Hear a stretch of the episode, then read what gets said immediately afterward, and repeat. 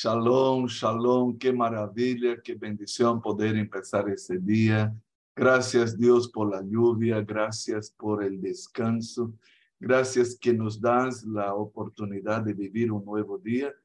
Gracias Señor por tus cuidados sobre cada uno de nosotros, tu misericordia renovada sobre cada uno. Gracias por tu shalom en cada hogar, en cada familia abrimos nuestra boca al Señor para decretar tu presencia, tu shalom en cada familia, en cada hogar que se conecta en la casa de tu pueblo, Señor. Y te alabamos y te glorificamos. Y Señor, te, te pedimos, vivifícanos según tu palabra. Que tu mano esté sobre nosotros que tú amplíes nuestro territorio, que nos libres del mal para que no seamos dañados y que nunca se aparte de nosotros tu bendición. En el nombre de Jesús. Amén y amén. Aleluya. Aleluya. Muy bien. Vamos a seguir eh, viendo qué han dicho los escritores del Nuevo Testamento acerca de la oración. Ah, ah, vimos lo que nos dijo Jesús y Jesús tiene demasiada cosa para hablar sobre la oración. No abarcamos todo. Vimos luego lo que el apóstol Pablo dijo acerca de la oración. También estuvimos mirando lo que nos dijo Santiago acerca de la oración y hoy nos toca ver lo que dijo Judas acerca de la oración. Sí, porque él también habló algunas cosas acerca de oración que nos ayuda grandemente y nos esclarece uh, en este caminar cómo debemos posicionarnos acerca de la oración. Pero antes que entremos en su enseñanza, yo creo que vale la pena ver algo acerca del mismo escritor de esta pequeña carta de tan solamente un capítulo, Judas, ¿no? Ah, es interesante identificar quién es Judas. No, no piense que es Judas Iscariote, no, porque ese ahí se mató, no tuvo como escribir absolutamente nada, ¿verdad? Y bueno, ¿qué tendría que, qué cosa tendría que enseñar un traidor? ¿No? Podría haberlo hecho si se hubiera arrepentido y estuviera con los apóstoles como Pedro, que negó a Jesús de una manera tan horrible, pero volvió al equipo, lo encontramos y él es parte de los escritores del Nuevo Testamento. También de Pedro vamos a aprender, ¿no? ¿Qué dice Pedro acerca de la oración? Pero hoy nos toca ver Judas. ¿Quién es Judas? Por favor, en el libro de Judas, el versículo primero, Stalin, Job, Villarroel, Salvatierra. Por favor, mi hermano, lea para nosotros el versículo primero. Judas, siervo de Jesucristo y hermano de Jacobo, a los llamados, santificados en Dios Padre y guardados en Jesucristo, misericordia y paz y amor os sean multiplicados. Ok, ok, mira, mira, mira aquí. Eh, ¿Quién es este Judas? Se identifica como siervo de Jesucristo, hermano de Jacobo. Wow. Ahora es interesante que eh, en la iglesia primitiva, ah, haviam vários Jacobo, não?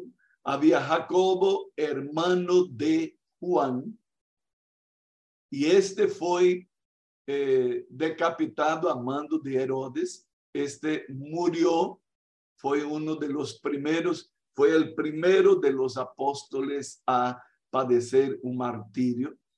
Pero havia outro Jacobo, hijo de Alfeo, também chamado Jacobo eh, Tadeu ou Lebeu, não existe aqui a, que hace menção acá, porque había solamente un Jacobo eh, en el Nuevo Testamento que pudiera ser descrito de esta manera, ¿no?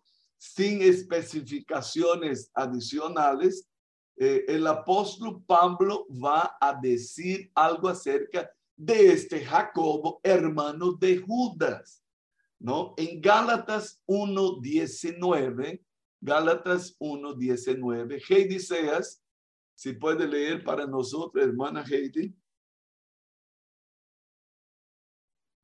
Sí. Gálatas 1.19.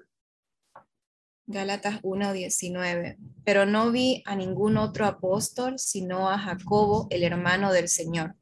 Wow, wow. Ahora presta atención. Dice eh, Pablo, cuando él está explicando en la carta a los Gálatas su caminar desde su conversión, él dice que él dio a Jacobo, el hermano del Señor. Solo hay un Señor y ese es Cristo. Entonces, aquí encontramos un Jacobo, hermano del Señor. No es ninguno de los dos que hacía parte del equipo apostólico de Jesús. Ahora, ¿quién es este Jacobo? Ahora, este Judas, y vamos a ver aquí, estamos queriendo saber quién es este Judas, el escritor de esta pequeña carta. Probablemente es el mismo que entró en el listado como uno de los medio hermanos de Jesús. Wow, hermanos de Jesús, sí. Yo no tengo problema ninguno aquí de hablar de ese tema porque no somos católicos apostólicos romanos. Los católicos apostólicos romanos, y yo fui uno de ellos, bueno, no admitíamos jamás que Jesús tuviera medio hermanos, porque el, para el catolicismo, María fue virgen antes, durante y después del parto. Ninguna mujer se quedaría virgen durante un parto y su parto no fue cesariano, su parto fue normal. Entonces, cualquier mujer que tiene un parto normal rompería su imen, ¿no? Y no se quedaría virgen jamás. Pero Roma sabe enseñar esas locuras. Ahora, vamos a ver aquí algunos textos que van a asociar Judas con este Jacobo que Pablo dice que antes de ver cualquier uno de los apóstoles, él se encontró con Jacobo, hermano de Jesús. Wow, entonces vamos a ver. Mateo 13, 55. Leonardo Céspedes lea para nosotros. Voy a pedir que Ariel Hurtado lea Marcos 6, 3 e Israel Arce va a leer Hechos 1, 13. Amén. Mateo 13, 55. Perdón, 13, 55. ¿No es este el hijo del carpintero? ¿No se llama su madre María y sus hermanos Jacobo, José, Simón y Judas? Wow, entonces ve aquí, y es interesante, eh, en la descripción los judíos siempre van a poner el hermano mayor de primero, ¿no? Así es en el listado de los hijos de Jacob. Vamos a ver que Rubén será siempre el primer nombrado. Entonces, aquí encontramos un Jacobo como el hermano, el medio hermano mayor de Jesús, hijo de José y de María. Y luego en el listado aparece Judas. Jacobo y Judas como medio hermanos de Jesús. Vamos a Marcos 6, 3. Ariel. Amén. ¿No es este el carpintero, hijo de María, hermano de Jacobo, de José, de Judas y de Simón? ¿No están también aquí con nosotros sus hermanas? Y se escandalizaban de él. Ok, aquí también aparece hermanas que no entraron en el listado, pero aquí otra vez, este carpintero, hijo de María, es hermano de Jacobo, de José, y aparece aquí Judas y también Simón como medio, medio hermanos de Jesús. Ahora, en Hechos 1.13, Jesús ya había muerto, ya había resucitado y ya había subido a los cielos, ya había ascendido a los cielos. Israel Arce, lea para nosotros. Amén. Y entrados subieron al aposento alto donde moraban Pedro y Jacobo, Juan, Andrés, Felipe, Tomás, Bartolomé, Mateo, Jacobo, hijo de Alfeo, Simón el celote y Judas, hermano de Jacobo. Wow, wow. Ahora vamos a ver en este versículo aquí, ya estamos en Hechos de los Apóstoles, van a aparecer los dos Jacobos, los dos Jacobos que eran apóstoles de Jesús, que compusieron el equipo de los doce, mas al final dice, y Judas, hermano de Jacobo. ¿Qué Jacobo es este? Vamos a ver más adelante eh, que ese Jacobo es el Santiago que tenemos ahí, que tiene la carta de Santiago. Este es el hermano de Jesús, cuyo hermano Judas escribió esta pequeña carta de tan solamente un capítulo. Entonces, estaban en el aposento alto los apóstoles, y aquí entramos, vemos Pedro, Jacobo, Juan, hermano de Jacobo, el que acabamos de leer, Andrés, Felipe, Tomás, Bartolomé, Mateo o Levi, Jacobo, hijo de Alfeo, Simón el celote, ¿ya? Y aquí encontramos Judas, hermano de Jacobo. Entonces, ¿quién es este Judas de la carta? Es el medio hermano de Jesús, igual que Santiago, hermano de Jesús, que también es Jacob. El nombre Santiago, y aquí vale una aclaración, ¿no? Santiago es el mismo nombre Jacob o Jacobo, ¿no? Como tenemos en el, en el Nuevo Testamento. Jacobo es el mismo nombre Jacob. Ah, la Iglesia Católica por nombrar a los eh, hombres de Dios de santo, ¿no? En latín, el nombre Jacobo o Jacob es Iago. Entonces la Iglesia Católica dice Santo Iago. Entonces dio Santiago. En portugués se sacó la, el san y se quedó Tiago. Entonces el nombre Jacob, Jacobo, Santiago, Tiago, vienen de la misma raíz. ¿Ok? Jacob. Entonces Santiago es Jacobo. Muy bien.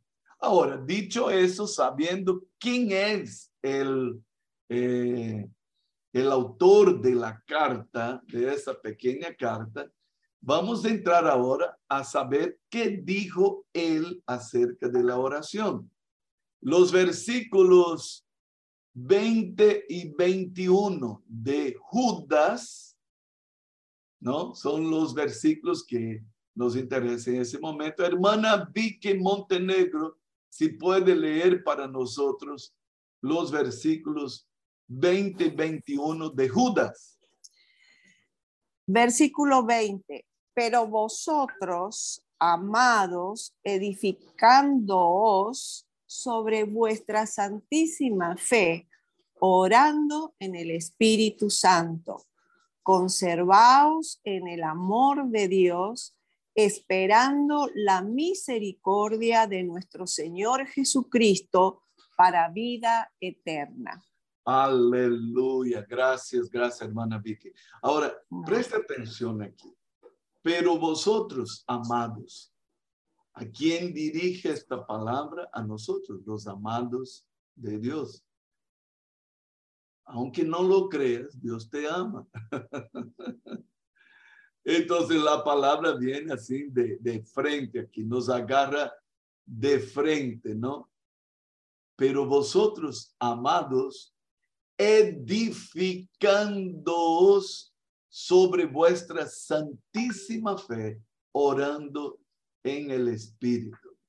Eh, está hablando de oración, de la oración en el Espíritu y una oración que edifica al creyente, ¿no? Sobre la base de la fe que es santísima. Él llama nuestra fe de santísima. ¿Sabe cómo es tu fe, mi hermano? Santísima. Nuestra fe no es cualquier burrera, ¿no? Eh, el apóstol Pedro va a hablar de, de, la fe preciosísima. Esa es la expresión de, de Pedro sobre nuestra fe. Mas aquí Santiago dice que nuestra fe es santísima, no santa, santísima. Un poco de exagero, no es la pura verdad. Nuestra fe pertenece al divino. Lo que tú y yo tenemos es una fe santísima. Ahora, él dice que necesitamos edificarnos orando en el Espíritu Santo. Ahora, ¿qué oración es esta? El apóstol Pablo va a decir que la oración en el Espíritu es la oración en lenguas. Vamos allá. En Primera los Corintios, capítulo 14, voy a pedir que Darwin Roca, Primera los Corintios, capítulo 14. Bueno, este capítulo es extraordinario. Si queremos entender sobre las lenguas, eh, tenemos que pasearnos en primera los Corintios 14. No es este el propósito aquí porque queremos solo ver lo que Judas nos ministra sobre la oración. Primero los Corintios 14, Darwin, lea los versículos 4 y 14. Primero los Corintios 14, versículos 4 y 14.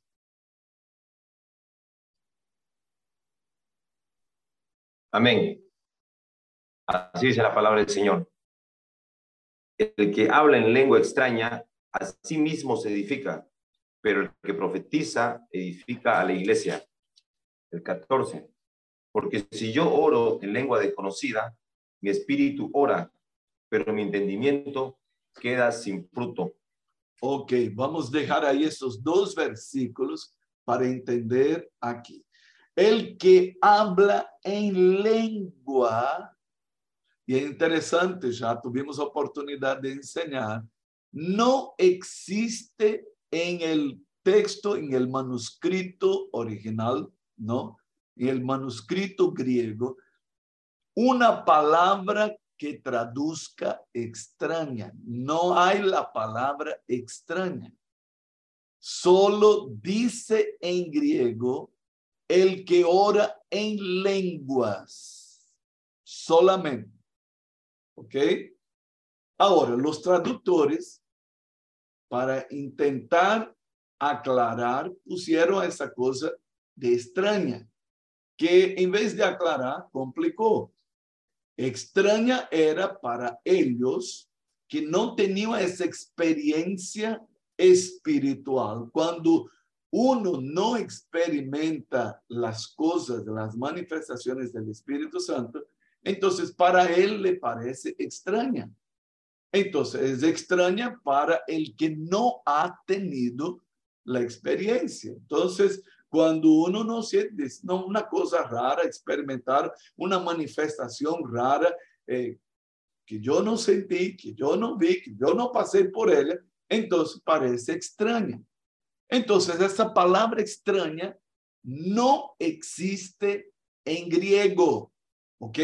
Fue un, una ayudita del traductor para, eh, para intentar aclarar, pero en ese intento no aclararon cosa ninguna, solo empeoraron, porque las cosas del espíritu no son extrañas. Diga gloria a Dios. Las cosas del Espíritu son maravillosas, son bendecidoras. No hay nada de extraño ni de raro en el Espíritu Santo de Dios. Por lo contrario, cuando Él se manifiesta, allí hay libertad. Cuando Él se manifiesta, hay gozo, hay plenitud de gozo. Cuando Él se manifiesta, hay sanidad, hay poder y hay edificación. Entonces, el que ora en lenguas, a sí mismo se edifica. Hay una edificación personal, pero el que profetiza edifica la iglesia. Tuvimos oportunidad de ver en la escuela de oración la primera temporada, la del año pasado, ¿no? Cuando tocábamos ese tema, que alguien pueda argumentar, no, pero mire, el que profetiza edifica la iglesia, pero calma. El que no se edifica a sí mismo, ¿tiene capacidad de edificar a los demás? Claro que no. No es una actitud egoísta, mas es un requisito para edificar a otros, es que uno esté edificado. Ele disse: quem ora em língua se edifica. Há uma edificação espiritual. Aí o versículo 14 diz: Pero se eu oro em língua desconhecida, aqui está melhor a tradução. La ajuda salió melhor, porque é uma língua que eu não conozco, pero estou hablando. Aqui está melhor la ayudita, porque no hay tampoco la palabra desconocida. En griego solo dice, si yo oro en lenguas, solamente. Ahí él dice, mi espíritu ora, pero mi entendimiento queda sin fruto, porque yo no estoy entendiendo la lengua. Mi entendimiento queda sin fruto. pero hay una obra que está aconteciendo que es mi espíritu está siendo edificado. El verbo para edificar aquí es el mismo verbo para construir. Algo está siendo construido, algo está siendo eh, levantado en la vida de uno. Cuando uno ora en lenguas, edifica algo, construye algo. El creyente es edificado. Podríamos decir, ¿cuántos aquí frecuentan un gimnasio y hacen musculación? Ay, eso, eso, eso, mira, mira, mira, Stalin ahí. Un día quiero ser como ese muchacho. Si él me enseña, yo voy a llegar a... No, quiero brotar músculo. Escuche, cuando uno va a, al gimnasio y empieza a entrenar, entrenar, los músculos van creciendo, ¿no? Si yo me meto con, con Stalin ahí en el gimnasio donde él va, Entonces ustedes me van a ver perdiendo todas las camisas, los ternos, voy a perder todo, tengo que comprar todo nuevo porque la musculatura, y no piense que un viejito de 65 años no puede volver a tener esos músculos. Es que no me dio la gana todavía, pero... pero escuche, voy aquí a tomar esa comparación. Es como una musculación espiritual. Usted empieza a orar en lenguas y orar en lenguas y usted espiritualmente va creciendo, va siendo edificado. Es interesante que eh, Judas no dijo que el orar en el espíritu edificaría nuestra fe. Y ahí volvemos al texto de Judas 20.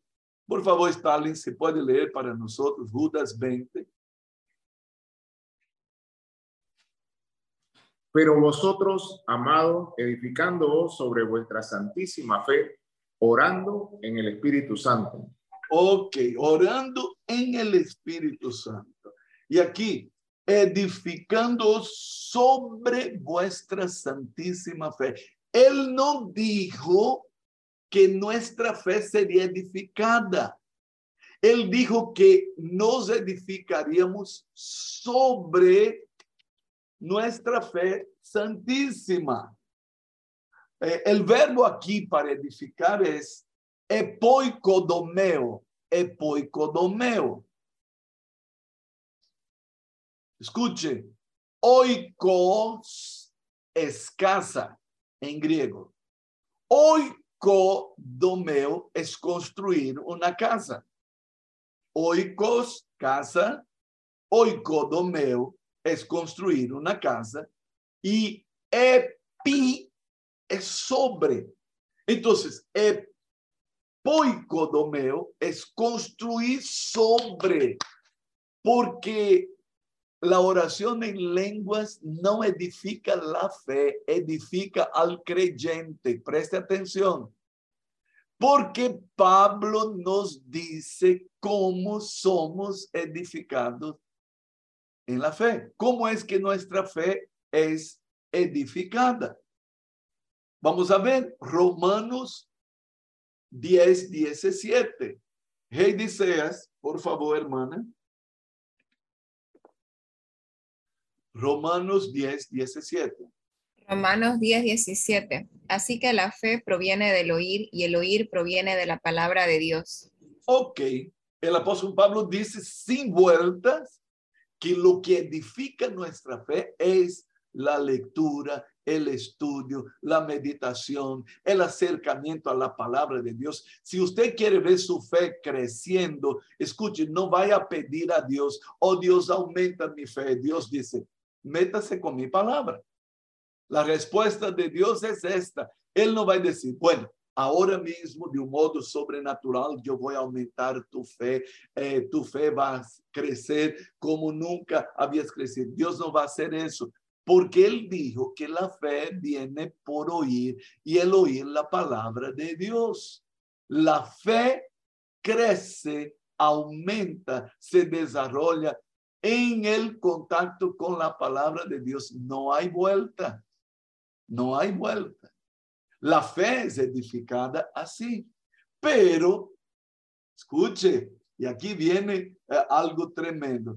Mediante la oración en lenguas, en el espíritu, nos edificamos sobre las bases de nuestra fe santísima que poseemos. Amém? Pode dizer amém? Estamos entendendo? Agora, vamos a volver el tema de la musculación acá. Podemos, desarrollar y perfeccionar nuestra musculatura espiritual en nuestra vida todos los días a medida que somos edificados mediante la oración en lenguas. Escuche y no perdamos tiempo. Va en el auto, ora en lenguas. Está escuchando una alabanza, ora en lenguas. ora en lenguas mañana, tarde, noche. Se echó, empiece a orar en lenguas, aunque duerma, no importa, usted ya va a, a su sueño orando en lenguas. Nuestra vida como cristianos, a través de este recurso extraordinario, es el único don del Espíritu Santo que podemos disponer de él cuando queramos, el orar en lenguas. Pablo, allá en el capítulo 14 de Primera a los Corintios, va a decir, orar en lenguas, hablar en lenguas, cantar en lenguas, son recursos extraordinarios que tú y yo tenemos a nuestra disposición. Amén. Amén, amén. Mañana nos vemos en este mismo canal, esta misma hora. Un grande abrazo, un beso en el corazón. Aleluya, aleluya.